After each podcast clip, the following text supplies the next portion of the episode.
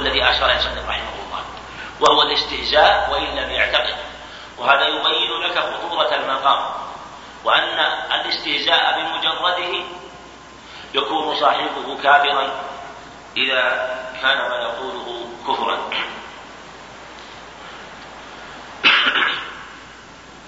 باب نزل بشيء في ذكر الله أو القرآن أو الرسول المعنى كما سبق فقد كفر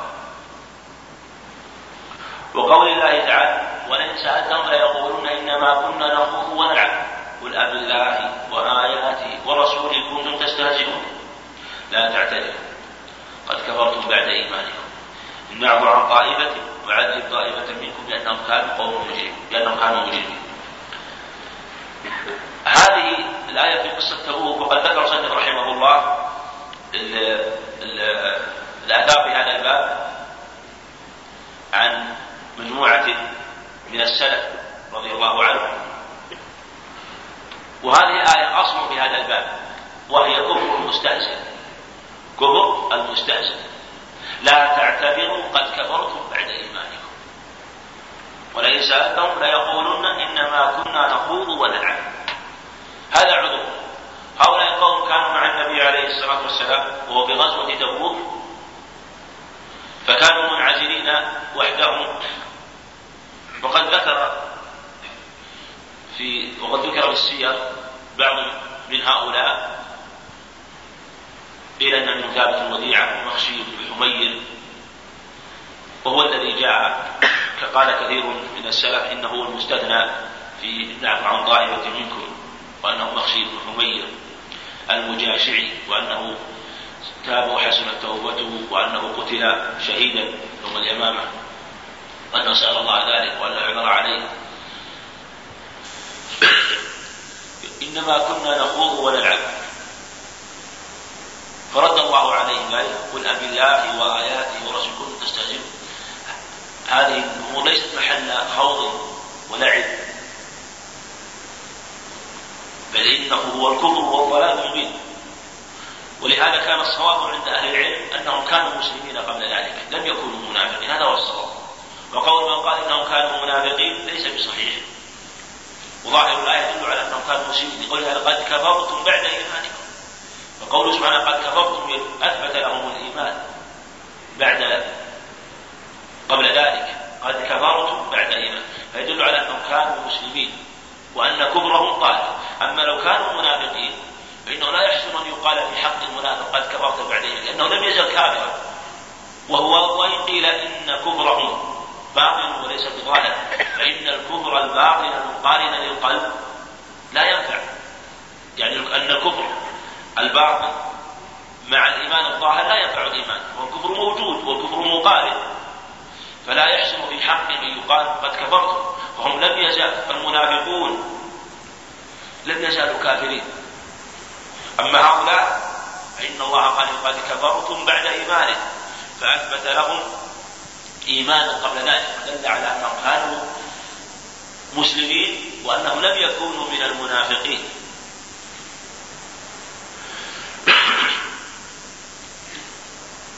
وجاءت فيهم هذه الآثار التي ذكرها أهل العلم. وأصل القصة مقطوع به بلا شك لأن ظاهر القرآن يدل عليه وأن الواقعة حاصلة بلا شك لأن ظاهر القرآن يشهد لها لكن في تفاصيلها وفي ذكر أسماء من وقعت له وماذا قالوا وماذا قيل لهم هذا هو موضوع اختلاف. أما أصل القصة ثابت وظاهر القرآن شاهد له واضح في الشهادة له. ثم أصل ثم القصة وما ذكر فيها صحيحة لكثرة طرقها. إما أن تكون من باب الصحيح أو من باب الصحيح لغيره لأن من نظر في طرقها تبين له ذلك. فقد جاءت من طرق كثيرة موصولة ومرسلة. وهذا عند أهل العلم المصطلح. إذا كثر الطرق يصحح الأثر. فهي صحيحة لأنها جاءت مرفوعة موصولة عن ابن عمر وعن ابن عباس وعن جابر جاءت عن ابن عمر عند ابن جرير وفي أبي حاتم. وإسناده مقارب وقد جاءت أيضا عن جابر بن عبد الله وعن ابن عباس وجاءت أيضا عن أبي الدرداء جاءت عن ابن عباس وعن جابر عند ابن مردويه في التفسير وعند أبي نعيم الحلي عن عن أبي الدرداء. وجاءت من طرق مرسلة كما ذكر صدق رحمه الله. هنا كما ذكر محمد بن كعب وزيد بن أسلم وقتادة كلها رواها ابن جرير رحمه الله. وجاءت أيضا عن سعيد بن جبير وعن عكرمة مراسيل اختلفت مخارجها. والمراسيل ولو كانت مراسيل وحدها لكانت كافية في ثبوت أصل القصة كما نص على ذلك أهل العلم المصطلح إذا اختلفت مخارجها دل على أنها ثابتة وأن لها أصلا فكيف وقد جاءت مسندة من عدة طرق وبعض طرقها محتمل للتحسين؟ فإن مثل هذا مما يقطع بثبوت أصل القصة. لكن المصنف رحمه الله ذكرها وأدخل حديث بعضهم في بعض. والقصة كما ذكر المصنف رحمه الله أنهم كانوا يسيرون في غزوة تبوك وأن القرآن نزل بما قالوه وأنهم وأنهم كانوا يقولون ما رأينا مثل قرائنا ولا أرغب بطونا ولا أكذب أسفلا ولا أجبر عند اللقاء فدعاهم الرسول عليه الصلاة والسلام واعتذروا وقالوا نقطع به عناء الطريق أو عنا الطريق انظر في نفس الرواية. وأنهم لم يكونوا قصدوا حقيقة الاستهزاء وهذا يبين أنهم لم يكونوا منافقين بالأصل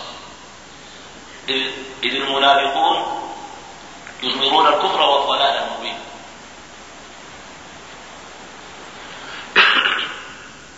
وفي وفي القصة أنه آه، اعتذر بعضهم وأنه قال مخشي بن حمير هذا قعد في اسمي واسم, واسم أبي يا رسول الله.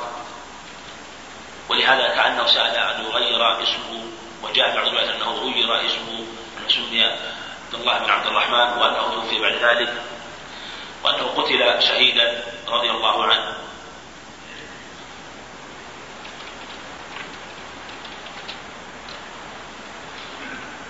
هذا هو حاصل ما ذكر مصنف رحمه الله وفيما أشار إليه بأن الهزل في هذا لا يصح وهذا يبين لك أن الجد أعظم وأعظم وأن الجد يجمع نوعين من الكفر نوعين من الكفر تلفظه بالكفر واعتقاده لأنه إذا كان جادا فهو معتقد له مع تلفظه يكون كفرا آخر ولهذا شدد أهل العلم في هذا الباب ومن تأمل هذا الباب وجد شيئا كثيرا في مسألة التشديد في باب المرتد وحكم المرتد وأنه يجب على المسلم أن يحذر خاصة من التلفظ ببعض الألفاظ أو الاستهزاء أو ما يقع من كثير من الناس من كثير من السفهاء بالاستهزاء بأهل الدين وبأهل الخير فإن هذا لا شك ضلال مبين. وعند جمع من العلم هو نوع من الكفر. وأعظم ما شدد في هذا الأحناف فإنهم كانوا يشددون في هذا ويذكرون أنواعا كثيرة يكون بها الشخص كافرا.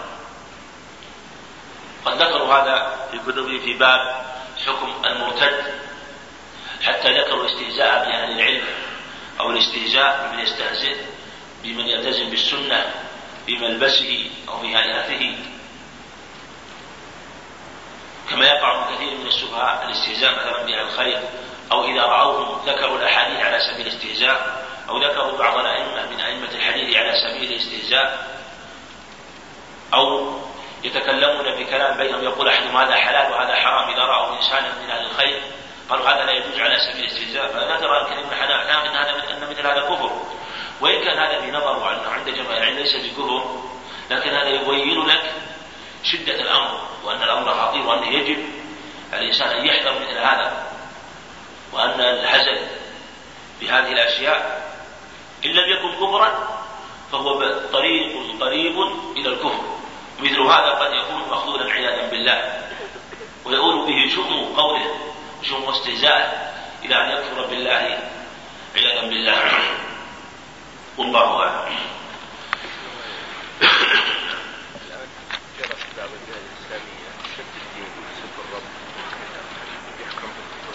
نعم لا شك هذا الجميع يجمع. ولو كان جرى على اللسان ما يكون جرى على لسانه إلا واعتاد. ما يجري على لسان سب الدين إلا كان اعتدادا ما يمكن يجري على لسان إنسان يسب الدين إلا وهو قد اعتاد هذا وكثر عليه. أما اللسان الذي يتورع ما يمكن يجري على لسانه أبدا. إلا إذا جرى إذا جرى على لسانه يعني على سبيل الخطأ أو على سبيل الغضب الشديد من خرج ولا يدري ولا يدري ما تكلم هذا إن صدق في كلامه إن كان صادقا أو تبين فيعامل بما ظهر وإلا فيعامل بمقتضى ما ظهر إلا لظاهره أما كونه يدعي أن جرى على لسانه أو قال هكذا فبعيد أن يجري على لسانه بدون أي سبب إلا وقد اعتاد هذا وأكثر منه والعياذ بالله. نعم. هذا في تفصيل محل الكتابة فيها تفصيل محل بحث بمسألة سب الرسول عليه الصلاة والسلام وسب الله. أنا اختار تقييدي رحمه الله. تصل إلى أنه يجب قتله ولا يستتاب. وانتصر لهذا وأيده. في كتاب الصالح رحمه الله. نعم. وإن تاب توبة فيما بينه وبين الله تصح. صدق. من؟ هؤلاء. مثل ما جل أقول نزل فيهم القرآن. وهم وهم أظهروا الاعتذار ولم أقول أظهروا الاعتذار. ولم ولم يحدد أناس منهم يعني.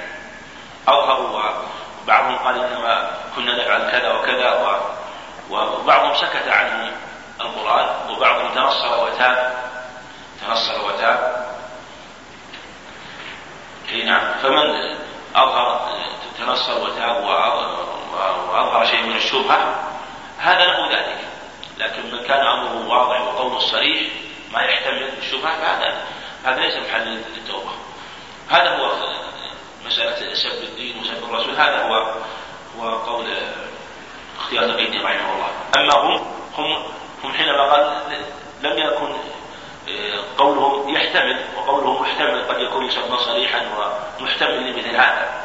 أما من كان سبه صريحا وواضحا فإن هذا مثل ما قلنا من العلم يرى أنه لا يستتاب بل يجب قتله سدا للباب. نعم. جميع الصحابة هذا ردة أقول ما يسب جميع الصحابة هم هم نقلة الدين وهم الذين نقلوا الدين. من سب الصحابة معنى ذلك أن القرآن باطل والسنة باطلة. نعم. سب الواحد والاثنين هذا شيء شيء. هذا جمهور العلم على أنه فاسق وليس بكافر. إذا سب مثل ما يقع مثلا من بعضهم يسب واحد من الصحابة واثنين هذا عنده علم فسق وليس بكفر. أما سب أبي بكر وعمر هذا ذهب جمع من أهل العلم كالاحناف وغيرهم إلى إلى أنه كفر. إلى أنه كفر. هل يعذر بجهله يا شيخ؟ نعم. ما ما يعذر. أقول ما يجهل هذا. ما حد يجهل ما يعذر. إذا علم أن النبي خلاص انتهى لكن لو علم أنه محرم علم أن سب النبي محرم لكن ما يدري الكفر نقول ما يعذر. إذا علم أنه محرم ما يعذر. ويجي هذا هؤلاء هؤلاء هؤلاء الذين كانوا مع النبي عليه الصلاة والسلام في غزوة كانوا يعلمون هذا أمر محرم لكن لم يكونوا يعلمون ولذلك حكم عليهم بالكفر نعم. نعم.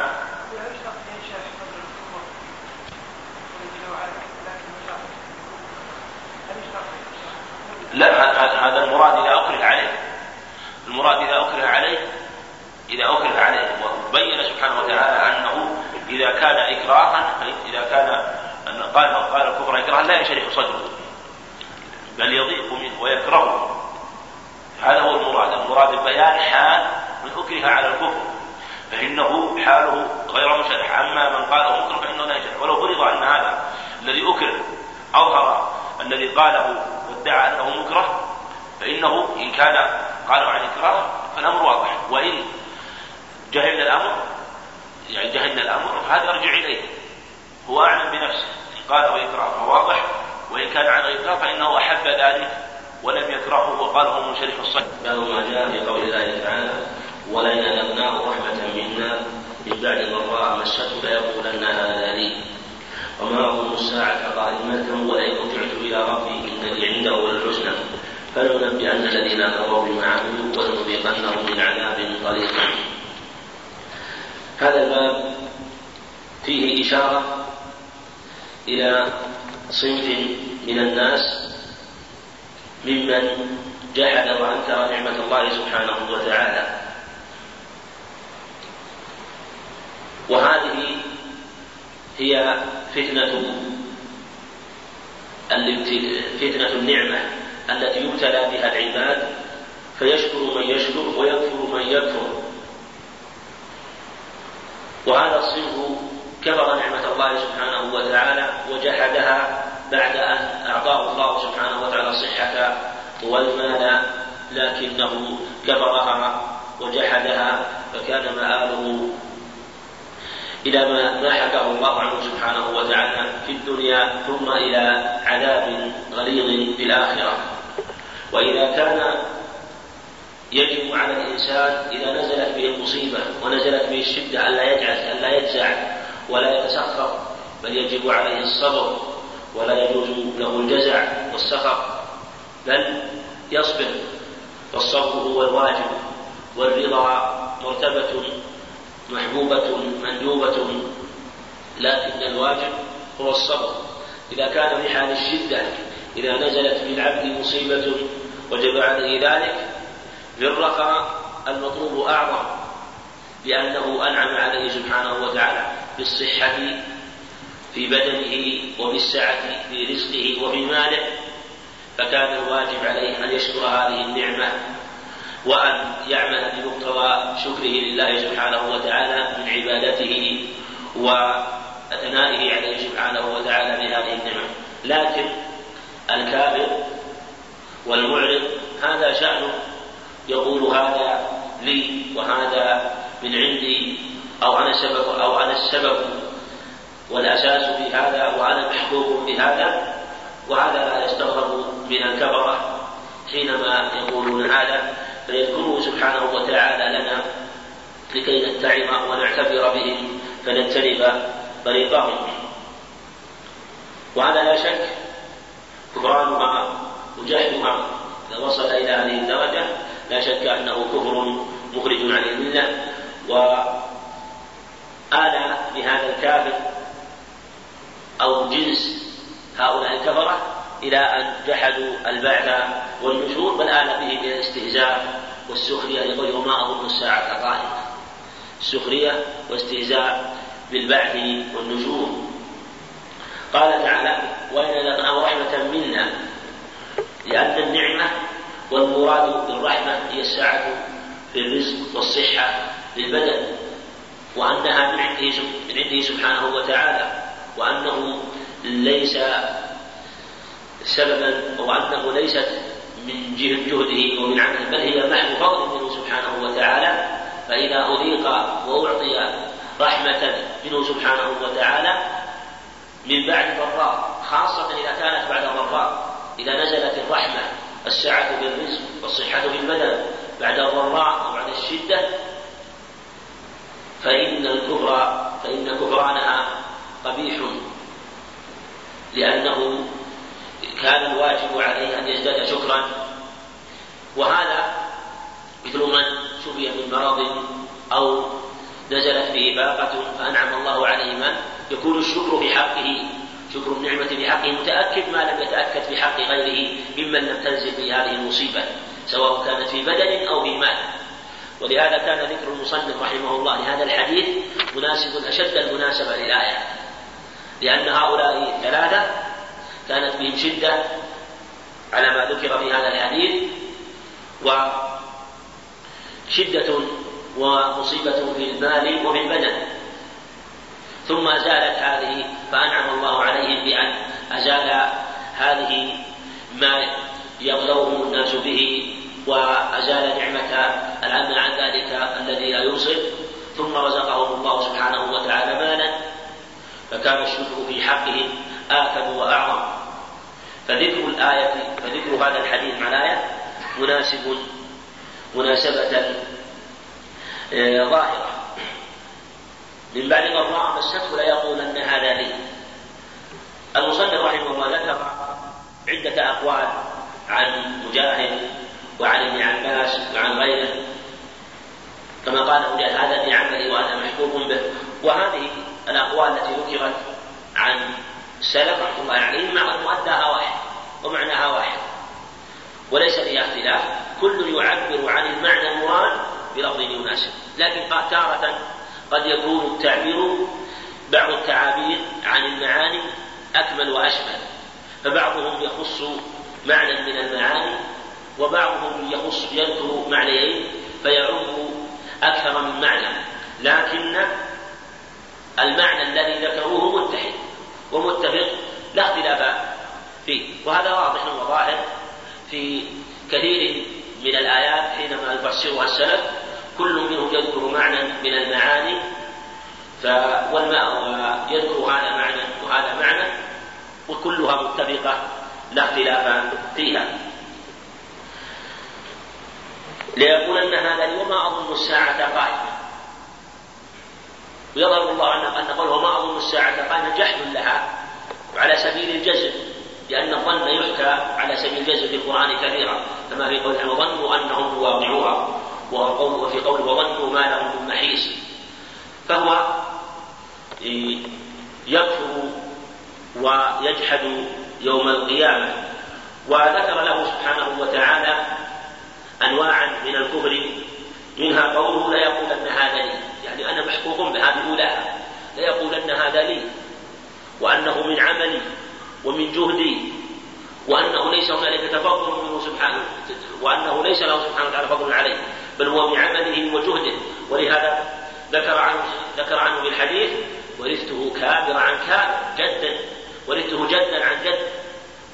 ورثت عن أجدادي فهذا واضح في كفران النعم والتبجح بذلك عياذا بالله خاصة بعد تلك الضراء والشدة التي كانت أصابته فيقول أن هذا لي. ثم أضاف كفرا آخر وظن ثم وما أظن الساعة قائمة. انظر إلى هذا الكافر المتبجح. وما أظن الساعة قائمة. ما أظن الساعة ليس هنالك بعد ولا نشور ولئن رجعت ولئن رجعت إلى ربي وإن وعلى فرض قيامها. وأنها سوف تقوم إن لي عنده للحسنى. أنا في الدنيا كما ترون حالي سعة في الرزق والمال وعندي من المال الشيء الكثير ولئن رجعت إلى ربي إن لي عنده للحسنى. فانظر إلى القياس الفاسد والقياس الباطل الذي يقيسه هذا الكافر أو جنس هذا الكافر حينما يقول ولئن رجعت إلى ربي إن لي عنده الحسنى. لماذا؟ قال لأنه أنعم عليه في الدنيا. فإنه سوف ينعم عليه الآخرة. ويظهر الله أعلم أنه يقول هذا على سبيل الاستهزاء والسخرية. كما في حديث كما في البخاري في قصة خباب بن أرد أنه تقاضى العاصي بن وائل وكان قينا يعني حدادا وكان يطلبه شيئا من المال. فقال أعطني مالي. فقال لا أعطيك يقول العاص بن وائل والد عمرو بن العاص. قال لا أعطيك حتى تكفر بمحمد قال لا أكفر حتى تموت ثم تبعث لأنه كان ينكر ذلك مبالغة في المقدم ثم قال أو مبعوث أنا إذا بعثت وكان لي مال وأنا قضيتك فهو قال على سبيل السخرية والاستهزاء ونزل في قوله تعالى فرأيت على أحد على على أحد الأقوال الآية فرأيت الذي كفر بآياتنا وقال أوتين مالا وولدا فالمقصود أنه يقوله على سبيل الاستهزاء والسخرية أولا رجعت إلى ربي إنني عنده الحسنى ويظهر أن أراد بالحسنى جميع ما يدخل بالحسنى من أنواع الخيرات. وأن جميع ما يعني يخاطب من يدعوه ويدله عن طريق الصواب ما تذكره من الخير والفوز بالجنات والنعيم هذا لي سوف يحصل لي. إنني عنده الحسنى. الحسنى العظيمة التي تشمل جميع أنواع الحسنى. سخرية واستهزاء. وهو على كل حال كله كفر. سواء قال على طريق السخرية أو على طريق الظن. كله كفر وضلال.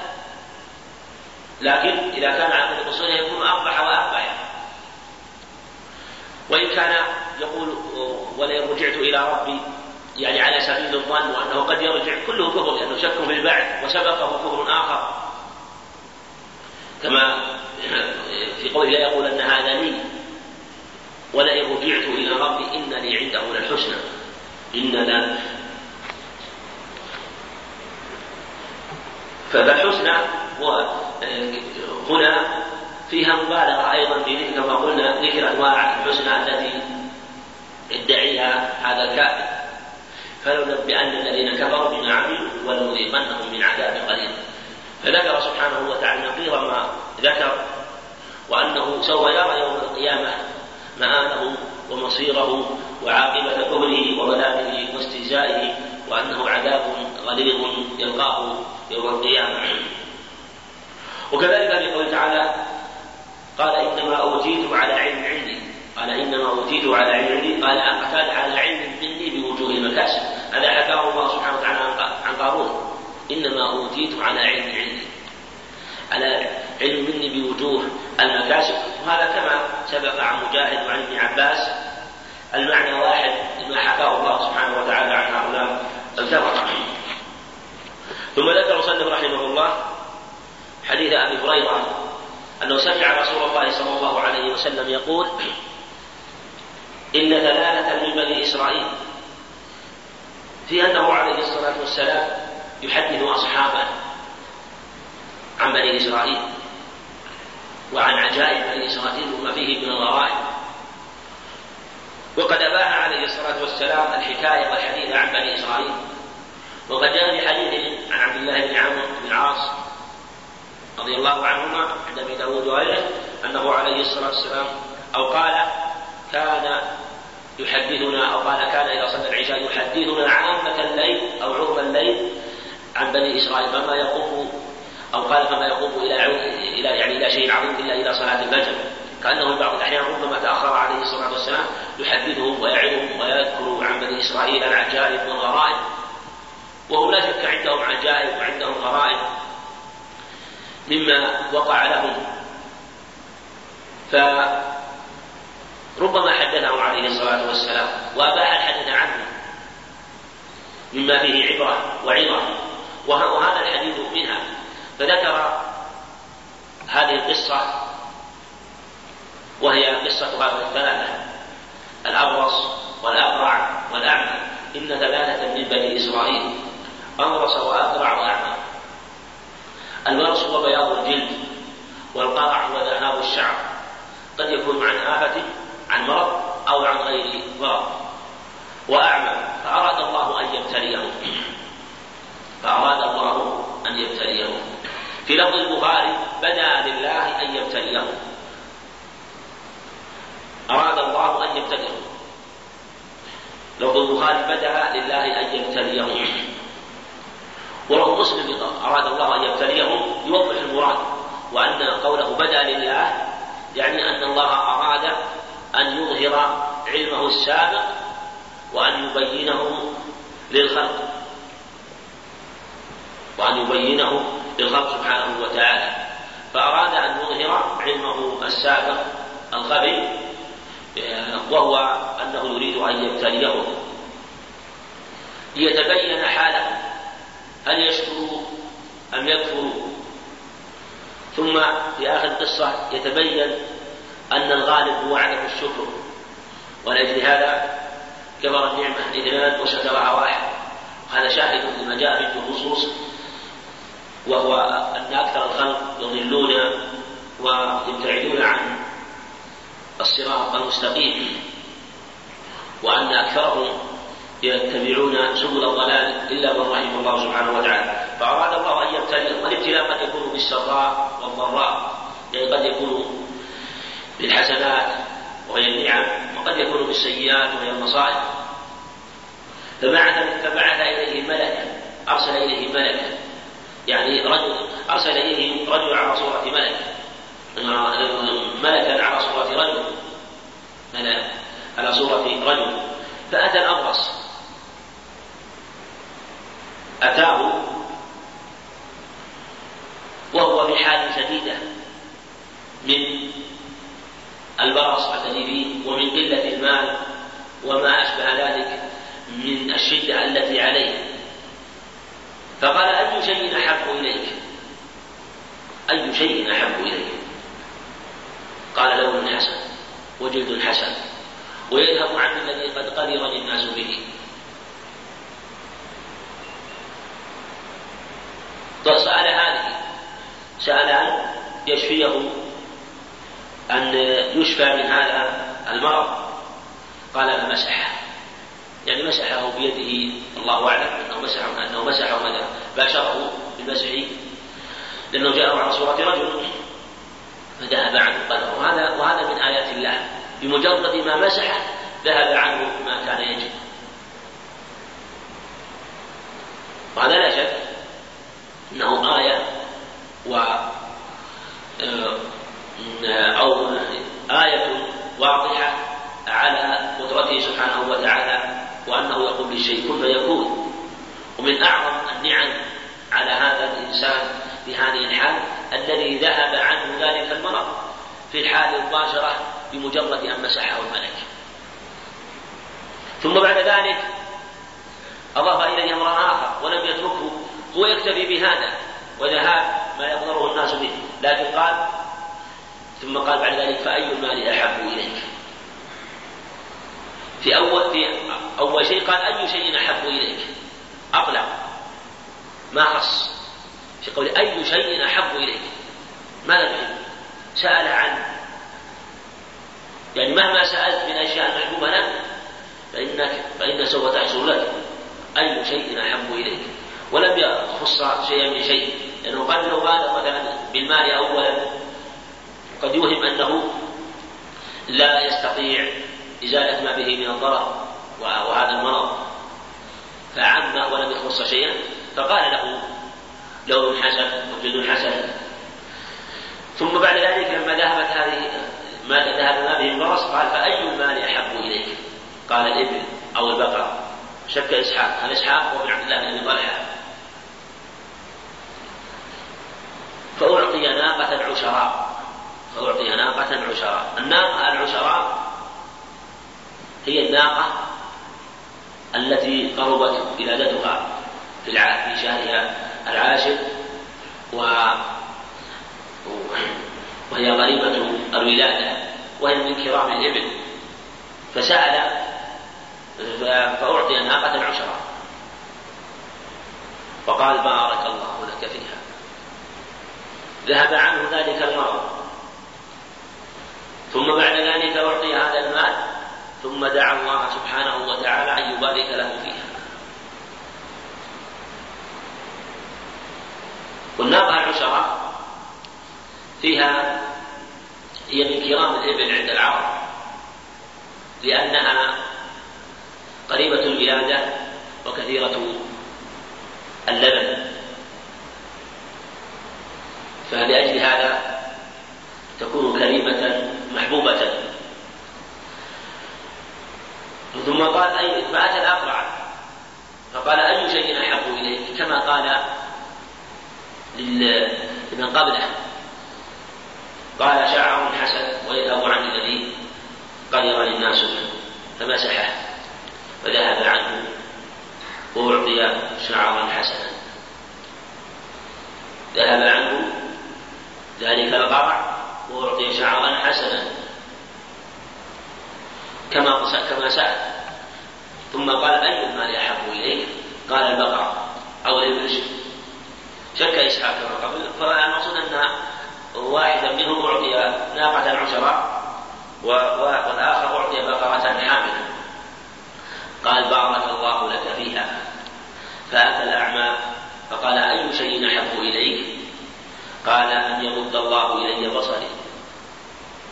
فأبصر به الناس فمسحه.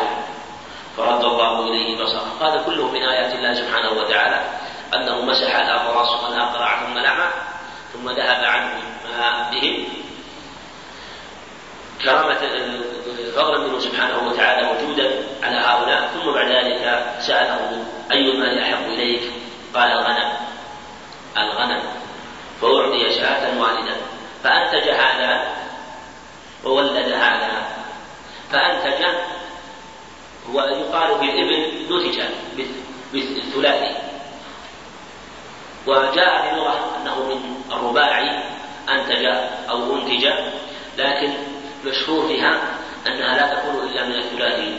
نتجت كما في حديث أبي هريرة كما تنتج البهيمة جمعاء هل تحسون فيها من جدعاء؟ قال وولد هذا. المقصود يعني أنه في قوله فأنتج هذا يعني أن كل واحد منهما تولى ما عنده من البهيمة فهذا تولى الناقة العشراء وهذا تولى البقرة الحامل وهذا تولى تلك الشاة.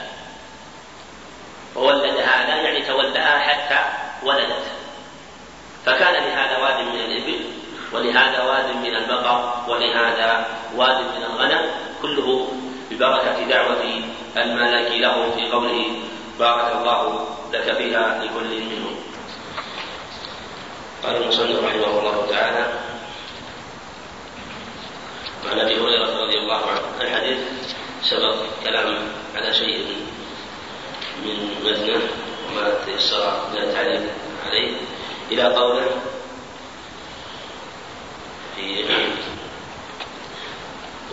قال ثم إنه آتى الأبرص. قال ثم إنه آتى الأبرص في صورته وهيئته. المراد يعني أن الملك أتى الأبرص في صورته وهيئته يعني في صورة الأبرص وهيئته التي كان عليها. تذكيرا له بالحال الأولى لعله يبتعد ولعله يعتبر. لأن هذا أبلغ من قوله له إنك كنت كذا وكذا وأشد في الموعظة. ولهذا إذا رأى إنسانا على حال كان عليها من مرض أو غيره فإنه يتذكر نعمة الله عليه سبحانه وتعالى إن كان من الشاكرين الذين يعرفون نعمة الله ويعتذرون بها ويقرون بها ويصرفونها في الوجوه التي يحبها سبحانه وتعالى. المقصود أنه أتاه في تلك الصورة مبالغة في آه، استحضار الحال التي كان عليها ذلك الرجل. والملك يتشكل بإقدار الله بإقدار بقدرته سبحانه وتعالى على الصورة التي يشاء. يتحول من تلك صورته على تلك الصورة. فقال يعني الملك رجل مسكين توسل إليه بصفات تدعو إلى العطف وسأله بأشياء تدعو إلى العطف والرحمة وتقتضي ممن في قلبه محبة للخير أن يعطي ويوفق وإن لم يسبق له حال لمثله على حال ذلك الرجل. لمجرد هذه الحال فإن الرجل فإن الإنسان الذي أنعم الله عليه وأغناه من المال والصحة بالمال السعة بالمال والصحة بالبدن إنه يبذل ويشكر نعمة الله عليه سبحانه وتعالى. وإن لم يكن قبل ذلك على حال مثل حال ذلك هذا الرجل الذي يسأل فكيف إذا كان على حال سابقة مثل حال هذا الرجل؟ وكيف إذا كان أتاه في تلك الصورة يذكره حاله الأولى لأنه قد ينسى تلك الحال لما هو فيه من النعمة والصحة. فقال رجل مسكين. ومع ذلك ابن سبيل مسافر وانقطعت به الحبال يعني الأسباب أو الجبال بعض الحيال يعني الحيل. وانقطعت بي الحمام في سفري فلا بلاغ اليوم فلا بلاغ لي اليوم إلا بالله من فضلك فلا بلاغ اليوم فلا بلاغ لي اليوم إلا بالله. ثم بك. وهذا الواجب من هذا اليوم. ثم بك. والملك سأله في هذه الصفة لكي يختبره وينظر حاله وما لا يقول. وإن كان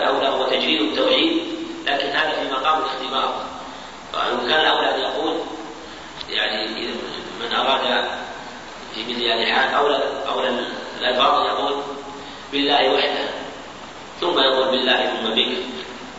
لكن هنا لا بأس به وجائزة فأراد أن يختبره وأن يسأله مما عنده من فلا بلاغ لي اليوم إلا بالله ثم بك.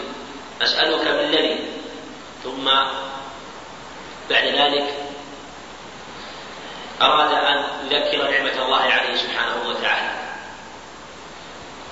ويظهر الله أعلم أن هذا الرجل أعطي لونا زائدا في الحسن وجلدا زائدا في الحسن على خلاف ما عبد من الناس في زمان ولأجل هذا نص عليه في هذه الحال. وتنصيصه عليه بذكر اللون الحسن والجلد الحسن كأن المقام يقتضي أنه فاق غيره بذلك وإلا كان ذكره وعدم ذكره سيئا لأن الناس في زمانه مثله لكن لما كان يظهر يظهر أو فاقه في مثل هذا استدعى المقام أن يذكر اللون الحسن والجلد الحسن مقابل الحالة التي كان عليها قبل ذلك.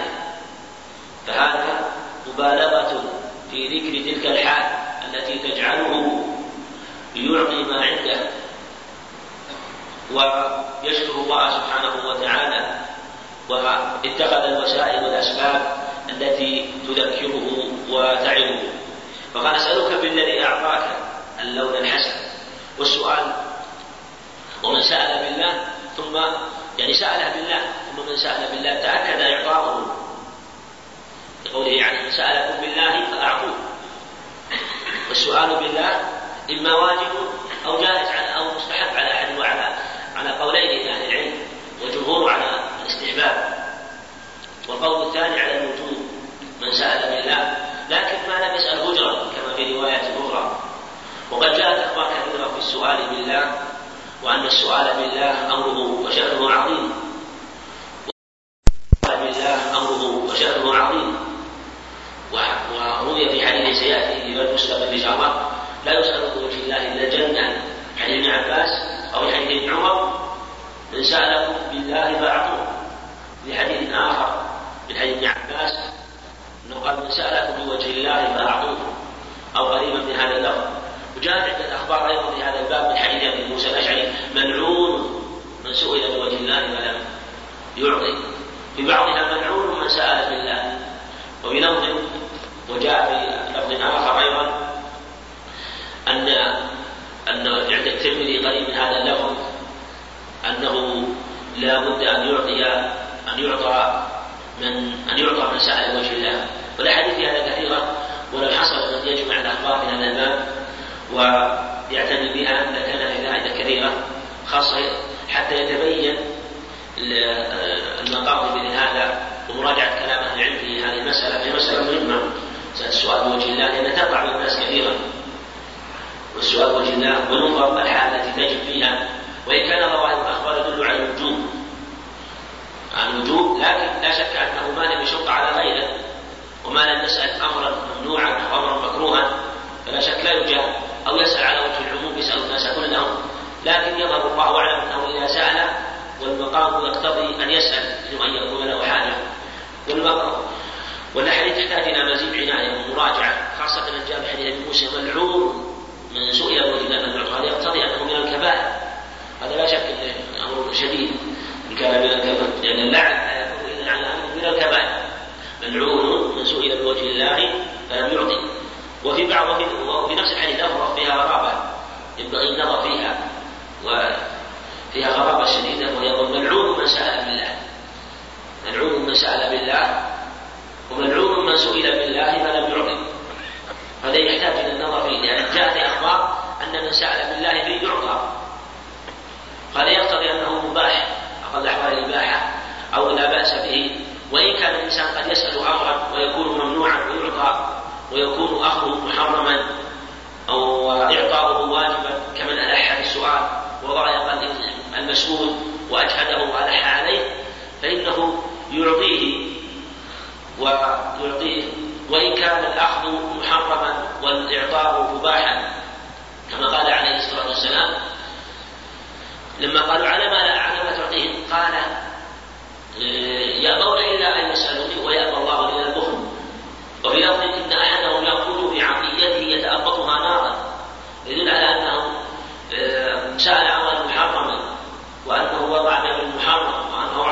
والسلام أعطاه المقصود ينبغي الاعتناء بالأحاديث هذه ولعل أحد الإخوان أو منهم يجمعون الأخبار في هذا الباب ويراجع مجمع الزوائد وكتب ويراجع الترمذي أيضا في حديث هذا المعنى رواه الترمذي أيضا. وحديث ابن عباس حديث ابن عمر والمصنف رحمه الله بوب عليه. وذكر شيء من أخبار ما سياتي في آخر الكتاب. ولكن الكلام والشراح تكلم عن هذا الكلام ليس ليس وافيا ولكن ولكن يحتاج إلى عناية ومتابعة الأخبار خاصة الأخبار التي فيها أنه منعوم من سوء وجه الله. يقول أسألك بالذي أعطاك اللون الحسن والجند الحسن والمال سأل بهذه الأمور؟ سأله شيئا يسيرا. أعطي لونا حسنا وجلدا حسنا ومالا عظيما اسالك بعيرا كانه قال اي بعير. نكر هنا كأنه يسأله اي بعير. فهي عطية. هو سؤال يسير وطلب يسير في مقابل ما أنعم الله عليه وما أعطاه. وقد كان قبل ذلك معلما. بعيرا أتبلغ به في سفري فقال الحقوق كثيرة. الحقوق كثيرة. علينا علينا ديون وعلينا حقوق. وواجبات تجاه الناس و... فلا نعطيك الحقوق كثيرة. ونسي لجحده نعمة الله. نسي أن هذا من أعظم الحقوق. وأن هذه الحال التي سأل فيها فيها هذا الرجل من أعظم الحقوق. وهو في الحقيقة نوع آه، انصراف عن سؤال السائل وإلا ذلك السائل حقه من أعظم الحقوق. لو كان محتاجا شديد الحاجة لزمه الله ولو لم يكن منقطعا منقطعا به السبيل. فكيف وقد انقطع به السبيل؟ فهذا من الحقوق العارضة الواجبة في المال. فقال له بعد ذلك لما لم ينجع معه هذا الامر رده إلى حاله الأولى كأني أعرفك يقول له الملك. بالغ في تذكيره بحاله كأني أعرفك.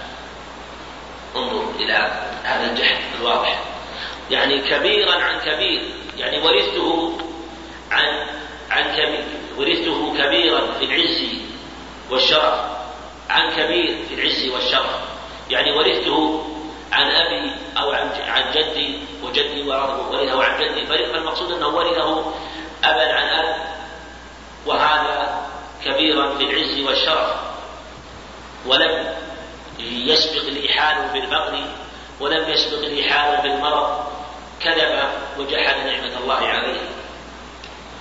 فقال الملك إن كنت كاذبا يعني فيما ذكرت وهو كاذب فصيرك الله إلى ما كنت. دعا عليه. وفي الحديث لم يذكر هل عاد إلى حاله الأولى أم لم يعد سكت عنه. لأن المقصود العبرة والعظة وهي حاصلة من أول حاله ثم ماذا حصل له من تلك النعمة والصحة في البدن ثم جحد نعمة الله عليه. والظاهر والله أعلم أن الملك أجيب كما أجيب في الحالة الأولى لما مسحه فبرأ المرض وأعطاه ناقة العشراء فدعا الله له أن يبارك فيها فبارك الله فيها فدعا عليه فسكت عن حاله فيظهر أن حاله حال سوء. حال سوء فأجيب بدعوته عليه. ثم قال ثم إنه أتى الأقرع في صورته يعني في صورته التي كان عليها في تلك الحال من الشدة والمرض الذي هو فيه والفقر فقال له مثل ما قال لهذا يعني أنه فقير وابن سبيل انقطعت به الحبال ولا قال ولا من أرى لي إلا بالله ثم به. وسأله بقرة أو بعيرا على الخلاف فيما لا كان له